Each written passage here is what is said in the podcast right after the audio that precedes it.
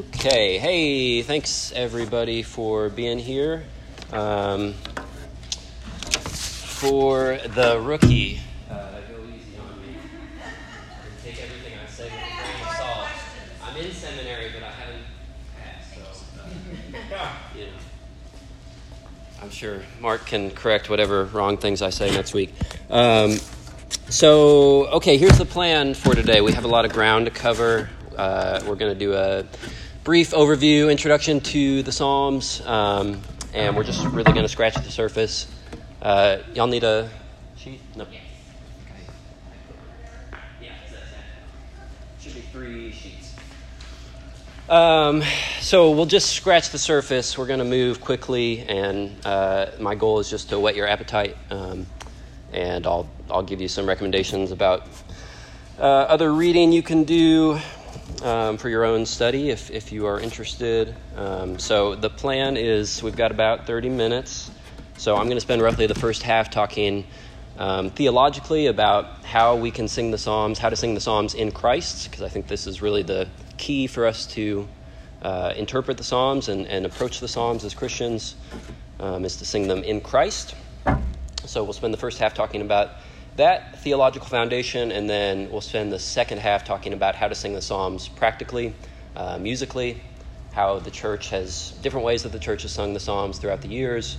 And uh, if we have time, we'll spend about five minutes at the end uh, doing some singing. So, surprise, uh, it's too late to get up and leave now. You already sat down. But uh, I promise it'll be easy and, and nothing, I won't ask anything too terribly hard of you. Um, so let's uh, let's begin. Um, here is my here's my premise for my, my impression of how uh, I think we as contemporary evangelicals think about the Psalms. This is um, this is kind of where I was at for a number of years, and it's it's my sense that a lot of other people tend to think of the Psalms this way. The Psalms are a randomly assorted collection of Hebrew prayers that, except for a few, um, are mostly irrelevant to me. And so, right, we, we all have uh, Psalms that we know and like. Um, Psalm 1, right, the blessed man who uh, is like a tree by streams of water. Psalm 8, when I consider the stars, what is man that you are mindful of him? Of course, Psalm 23, Psalm 46, be still my soul and know that I am God. Um, or be still and know that I am God. Um, Psalm 91, Psalm 100, Psalm 103, 121. I lift my eyes to the hills. From where does my help come from? Psalm 139. Um, I praise you because I'm fearfully and wonderfully made. Right? We, we have this handful of songs that we, uh, we know well, we know snippets of, and we like. They're, they're general enough that we can uh, sort of apply them to our lives or, or, think about how they might connect to us. Uh, but you know that's that's what like 10 psalms and i think the other 140 we we really don't know what to do with. Um, a lot of them have to do with king david and sort of political intrigue and the, the battles that he's facing um, as king. And it's just not at all clear how how to apply some of these psalms to our own life. Um, you know I, I think of i think it's psalm 3 uh, oh lord how many are my foes? How many are rising up against me you know that it, how does that connect to me? Like uh, i don't have foes. I don't have enemies. I'm not facing armies. I'm not a uh, in any kind of political authority. And it's hard to see um, you know am i supposed to think of like joe at work who's kind of a jerk to me? Like is he my enemy you know and i'm supposed to pray this about him or whatever? Like we, we do all these kind of gymnastics to, to try and understand how to pray th- these particular psalms but um, it really just doesn't doesn't make sense kind of um, in the end doesn't make sense. So uh, I, have added a, a, little parentheses here, um, you know, because I, I, don't think most of us would come out and say the Psalms are irrelevant.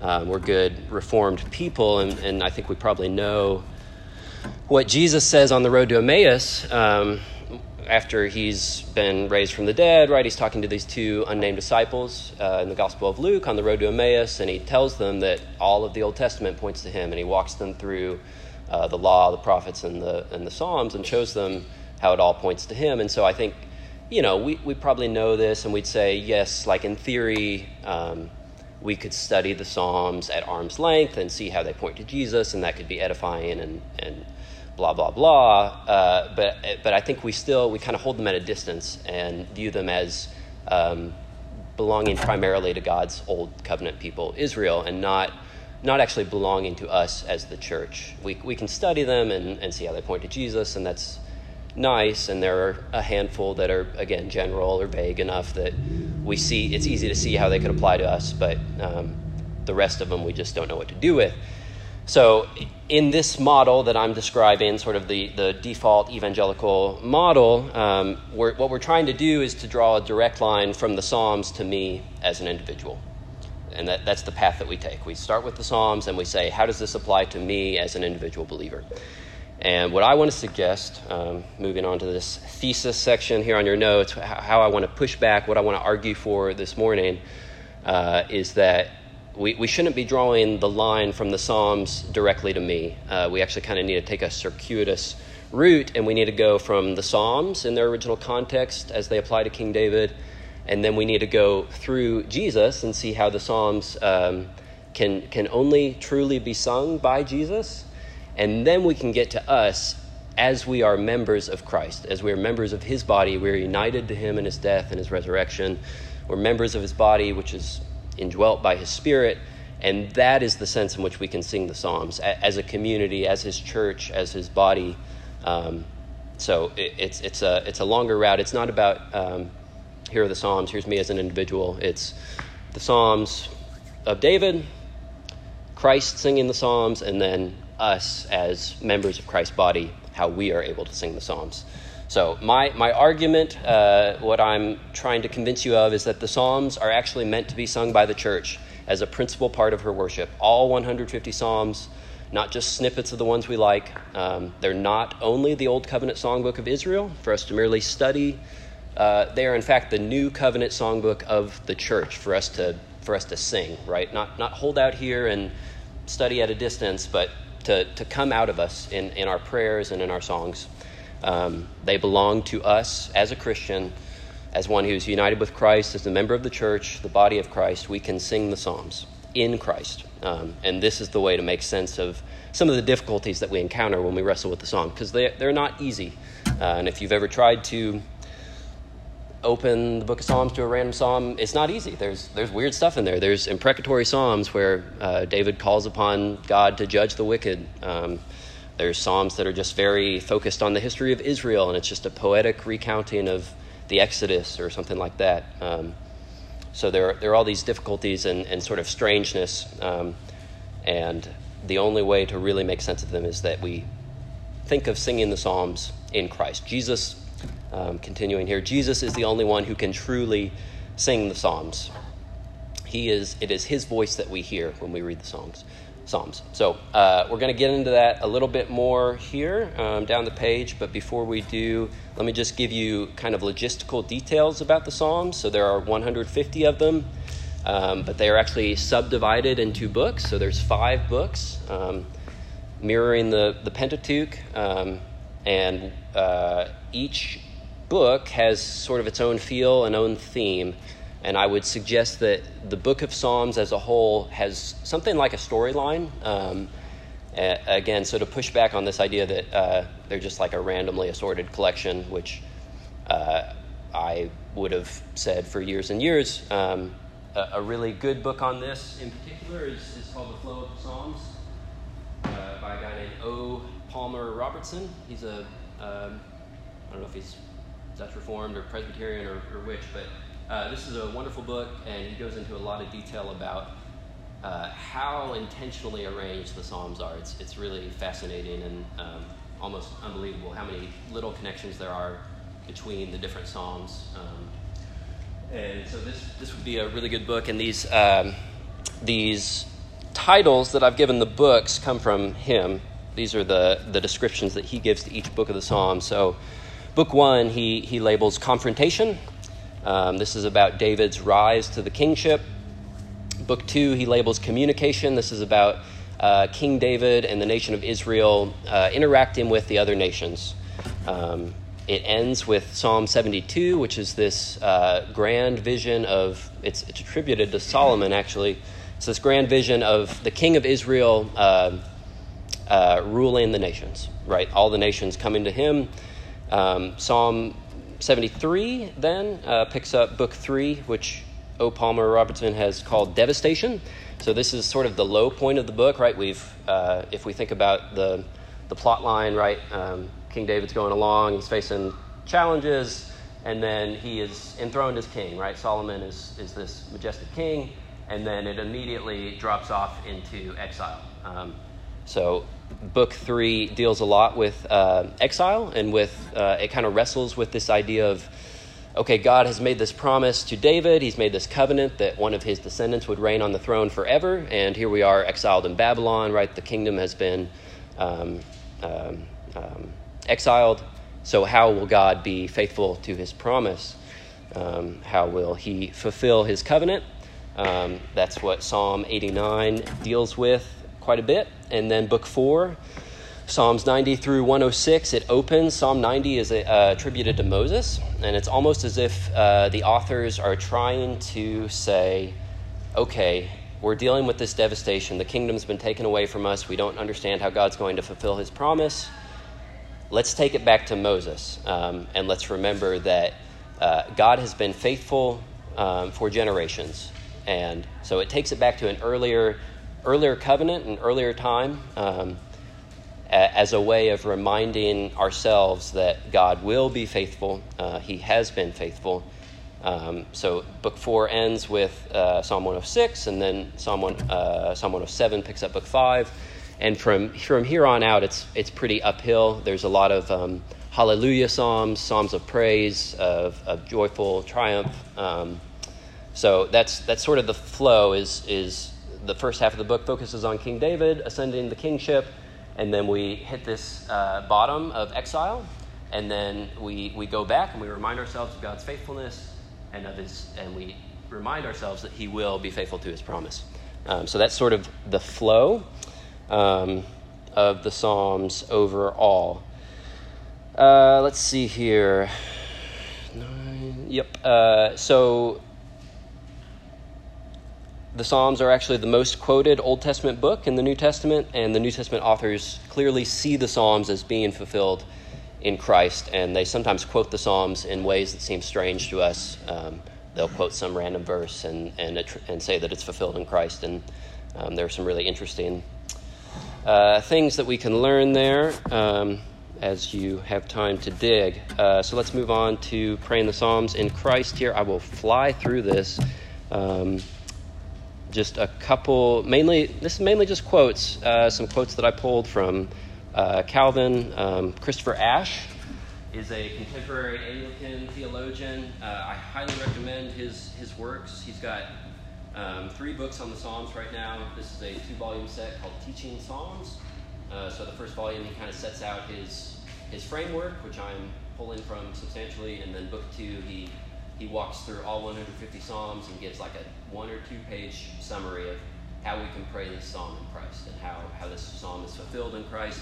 Um, if that is a little more comprehensive than you want, he's also got this shorter book called Psalms for You, where he does that same thing just on a smaller scale. I think he picks about 20 psalms um, and pairs them together and, and uh, analyzes them, how we can pray them in Christ. So these are wonderful books. I'm pulling a lot from him um, in this next section. Um, let me read to you two verses from the New Testament that uh, encourage us to sing the Psalms as the church. Uh, Ephesians 5 18 through 19 says, Be filled with the Spirit addressing one another in psalms and hymns and spiritual songs, singing and making melody to the Lord with your heart. Um, those are actually not three separate categories. Um, Ash writes about this that they're actually just they're different words, but they all refer to the psalms. Um, psalms, hymns, and spiritual songs are all actually referring to the book of Psalms. Um, and then Colossians three sixteen, let the word of Christ dwell in you richly teaching and admonishing one another in all wisdom, singing praise, uh, excuse me, singing psalms and hymns and spiritual songs with thankfulness in your hearts to God. Um, so, two, two admonitions there from the Apostle Paul to the churches uh, to sing the Psalms to each other, to, to use these in your worship, um, to encourage each other, and uh, yeah, to let, the, to let the word of Christ dwell in you richly. Um, so, Ash writes uh, about these two verses. He says, It is clear from these verses that While we cannot conclude that the early church used only Old Testament Psalms, these formed a significant and perhaps the main part of their spirit inspired singing. Um, continuing on to the next page here, I, I say that part of learning to sing the Psalms is learning to see a stronger continuity between Old and New Testament. We don't have really time to go into that. Um, that will just have to be an aside for now. Um, so continuing, we I write we need to be taught to, to pray, um, and then we have this quote from Gary Millar, who wrote a a book all about prayer in the Bible, and he says the Psalter as a whole provides us with the most detailed and sustained treatment of how God's people can, should, and must call on Him. Um, and then continuing with Athanasius, uh, I, I like what he says. The Psalms have a unique place in the Bible because most of the Scripture speaks to us while the Psalms speak for us. Uh, right, continuing there, what Gary Millar says.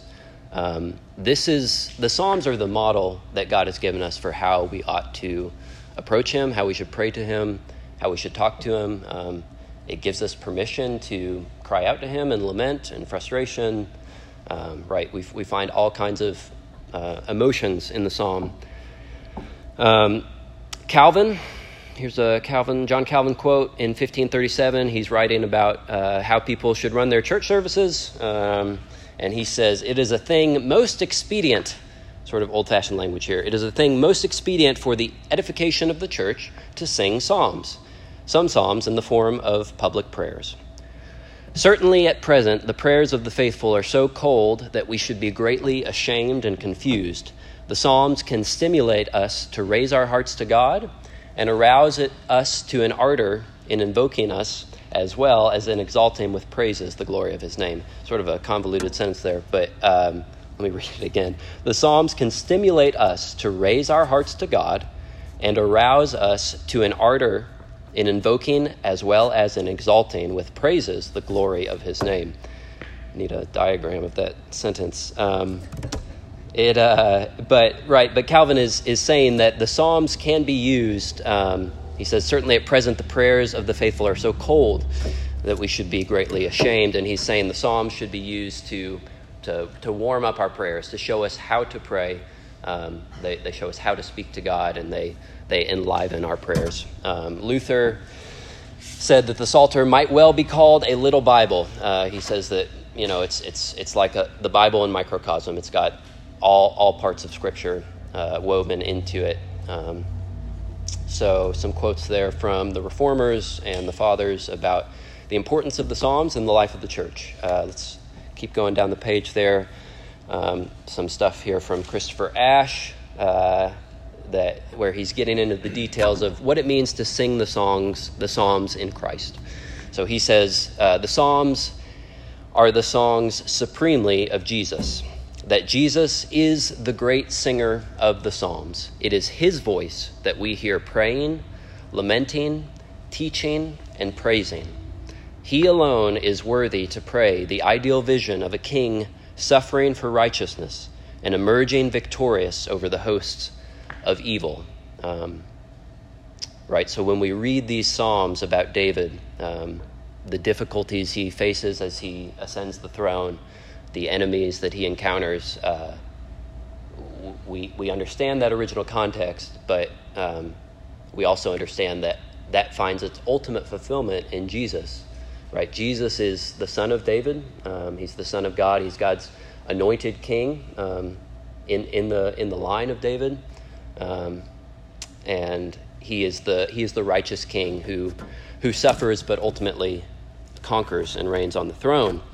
Um, so Ash says that we should expect to find in all the Psalms words that express both the experiences, prayers, and praises of the original singers, and at the same time point forward to the experiences, prayers, and praises of the Messiah, whose spirit inspired the Psalms right? So he's he's making that connection. We yes, we have the original context, but we also need to understand that ultimately these psalms are about Jesus. Um, and then this quote from Dietrich Bonhoeffer. Um, if, if you if you read nothing else on the Psalms, I would I would start with this. I would recommend this. This is a very small book. You can read it in 45 minutes. uh, Dietrich Bonhoeffer Psalms, the prayer book of the Bible. Um, just really to the point, concise, simple, um, great, great book that I would highly recommend. I, I believe this quote comes from that. He says, um, he's addressing some of the difficulties that we encounter when we come to the Psalms. Uh, and he says there, there are these Psalms that will not cross our lips as prayers. They make us falter, they offend us, they make us suspect that here someone else is praying, not we. That the one who is here affirming his innocence, uh, right? Because we have these Psalms where the psalmist will uh, strongly emphasize, I, I, am innocent before you, God. And, right, again, we're good Reformed people and we know total depravity. Like, how can we pray um, that we are innocent before God? Well, we can't, but Jesus can, and we are united with Him. So, um, uh, the one who is here affirming his innocence, the one who is here calling for God's judgment, right, our imprecatory Psalms, the one who has come to such infinite depths of suffering is none other than Jesus Christ himself. It is so right. So it's his voice that we hear in the psalm. Um, it is he who is praying here, and not only here, but in the whole psalter. The human Jesus Christ, to whom no affliction, no illness, no suffering is unknown, and who yet was the holy, innocent, and righteous one, is praying in the psalter through the mouth of his congregation. The Psalter is the prayer book of Jesus Christ in the truest sense of the word. So that's Bonhoeffer. And then Ash continues The Spirit of Christ indwells his church. That same Spirit who drew out of the man Christ Jesus such prayers and praises lives in us, his body. We are united with him by faith. We pray in his name and by his Spirit. If Jesus is the song leader, we are the choir to use a lovely analogy first suggested by Augustine. Um, so that's that's a whirlwind uh, tour. Like I said, we can only really scratch the surface. Um, there is that list of recommended resources. I want to, in the brief amount of time that we have remaining, I, I want to talk about singing the Psalms at a practical level. Um, yeah, this is going to be fast. So, there's two main ways we can talk about singing the Psalms. This is Music Theory 101, uh, not even really music theory. We can talk about metrical psalmody and we can talk about chanting. In metrical psalmody, uh, we fit the text to the music. In chanting, we fit the music to the text, right? So in chanting, the text is our foundation and we fit our music around the text. In metrical psalmody, we start with the melody that we want to sing and we kind of work the psalm into it. Um, so I've, I've, I've printed up Psalm 130 as an example of this. Um, here on the bottom right side of the page, we have Psalm 130 as it's given to us in the ESV, right? A, a faithful translation of it from the Hebrew. And then I've given to you as an example, as, as examples, two um, metrical versions of Psalm 130. One is uh, more traditional from the Trinity Psalter hymnal, which was put together by uh, the Orthodox Presbyterian Church in collaboration with the Dutch Reformed. It came out, oh, it came out two years ago, I think. This is it. It's a big honkin' Psalter hymnal. So they've taken all 150 Psalms and they fit it into a metrical pattern. So it has a, a regular beat. Um, let me let me show you what I mean here. Right. So you can see uh, we've got Psalm 130 in the ESV, and then we've got "I Will Wait for You," um, which is a song that we sing here at Three Rivers. We haven't done it in a little while, but uh, right. Oh, piano's off. All right. Okay, so, right, we should remember this. Out of the depths I cry to you, in darkest places I will call. Incline your ear to me anew, and hear my cry for mercy, Lord. I will wait for you, I will wait for you on your word, I will rely. I will wait for you, surely wait for you till my soul is satisfied. Right, so this is a this is a version of Psalm 130 in metrical form. So if you notice each line has 8 syllables. Out of the depths I cry to you. In darkest places I will call. Incline your ear to me anew. and hear my cry for mercy, Lord. So that's what it means to be metrical, right? E- each line has a standard set of syllables so that we can sing it in our um, the way we like to sing it. Uh, so, by contrast, if we were to chant Psalm 130, if we were to start with the translation that we have from the Hebrew, um, I mean, we just look at this. Out of the depths, I cry to you, O Lord. That's what, 10 syllables. O Lord, hear my voice. Let your ears be attentive to the voice of my pleas for mercy. Right? So, uh, if we were to chant this, if we were to uh, ad- adapt our singing to the text and stay really close to the text, it might sound something like this um, Out of the depths, I cry to you, O Lord. O Lord, hear my voice. Let your ears be attentive to the voice of my pleas for mercy. If you, O Lord, should mark iniquities, O Lord, who could stand? But with you there is forgiveness, that you may be feared. I wait for the Lord, my soul waits, and in his word I hope. My soul waits for the Lord more than watchmen for the morning, more than watchmen for the morning. O Israel, hope in the Lord, for with the Lord there is steadfast love, and with him is plentiful redemption and he will redeem Israel from all his iniquities. Right, so um, what I'm pointing out here is uh, chanting. This is this, this is a style of chanting called simplified Anglican chanting. It's about the easiest thing you can do. So that melody had eight notes. It was very repetitive, right? Um, that that's one that's stuck with me, uh, and it's I can pick up any Bible and flip to a psalm, and I can I can sing that. You know, I, I can remember that melody, um, and it keeps me really close to the text. Um, but oh, I lost my train of thought here. What was I going to say? Um,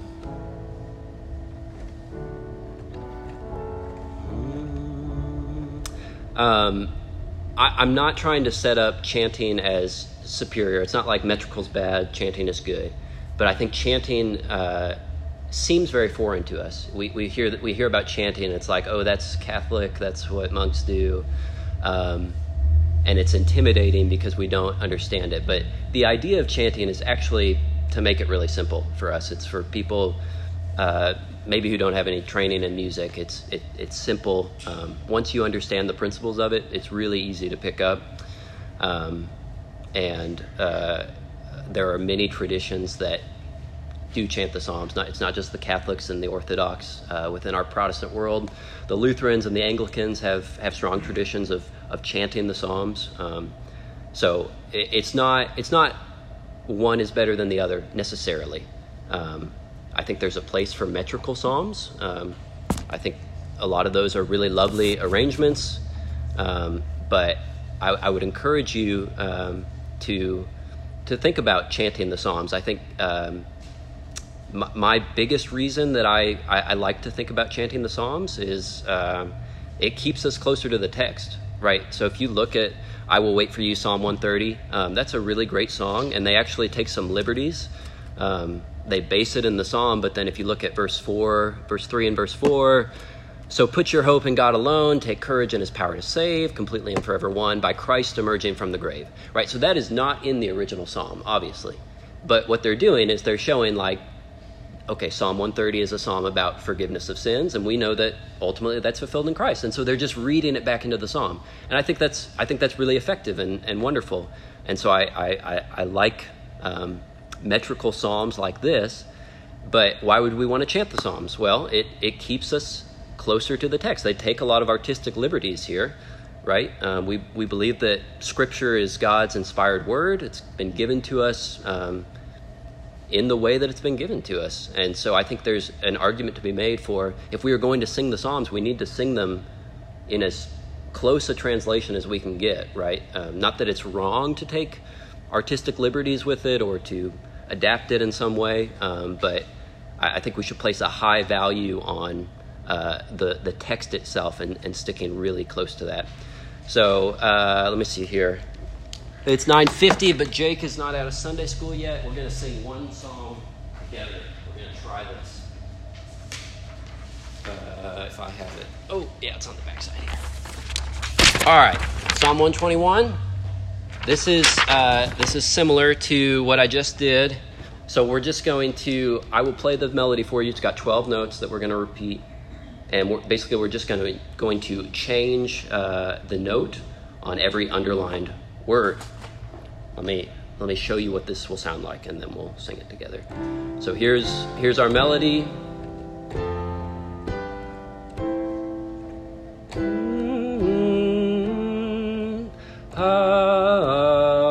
So it'll sound like this I lift up my eyes to the hills. From where is my help to come? My help comes from the Lord, the maker of heaven and earth. So we're going to go at a steady pace, just like you're, you're speaking. I lift up my eyes to the hills. From where is my help to come? But instead of just staying on that monotone, we're going to I lift up my eyes to the hills. From where is my help to come? My help comes from the Lord, the maker of heaven and earth. All right, how's that how's that feel? Is this making sense? Any questions?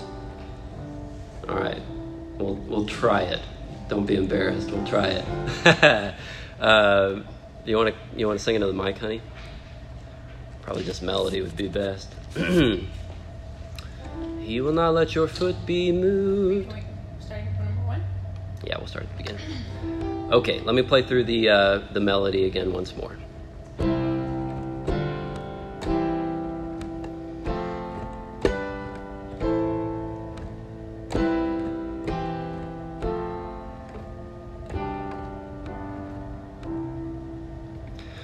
I lift up my eyes to the hills. From where is my help to come? My help comes from the Lord, the maker of heaven and earth. He will not let your foot be moved, and he who watches over you will not fall asleep. Behold, he who keeps watch over Israel shall neither slumber nor sleep. The Lord himself watches over you. The Lord is your shade at your right hand, so that the sun shall not strike you by day, nor the moon by night.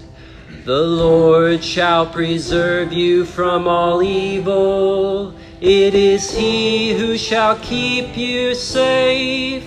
The Lord shall watch over your going out and your coming in from this time forth forevermore.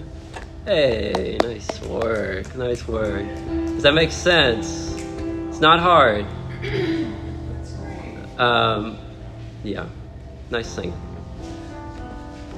So that's a style of chanting called 12 point. Um, the one I did before was simplified Anglican, which can get a little boring because it's almost too simple. So this is like slightly more complex. It's got 12 melody notes instead of 8. Um, and a guy in Nashville uh, came up with this system a couple years ago, and I've really enjoyed it. Um, anyway, thank you for hanging in with me here.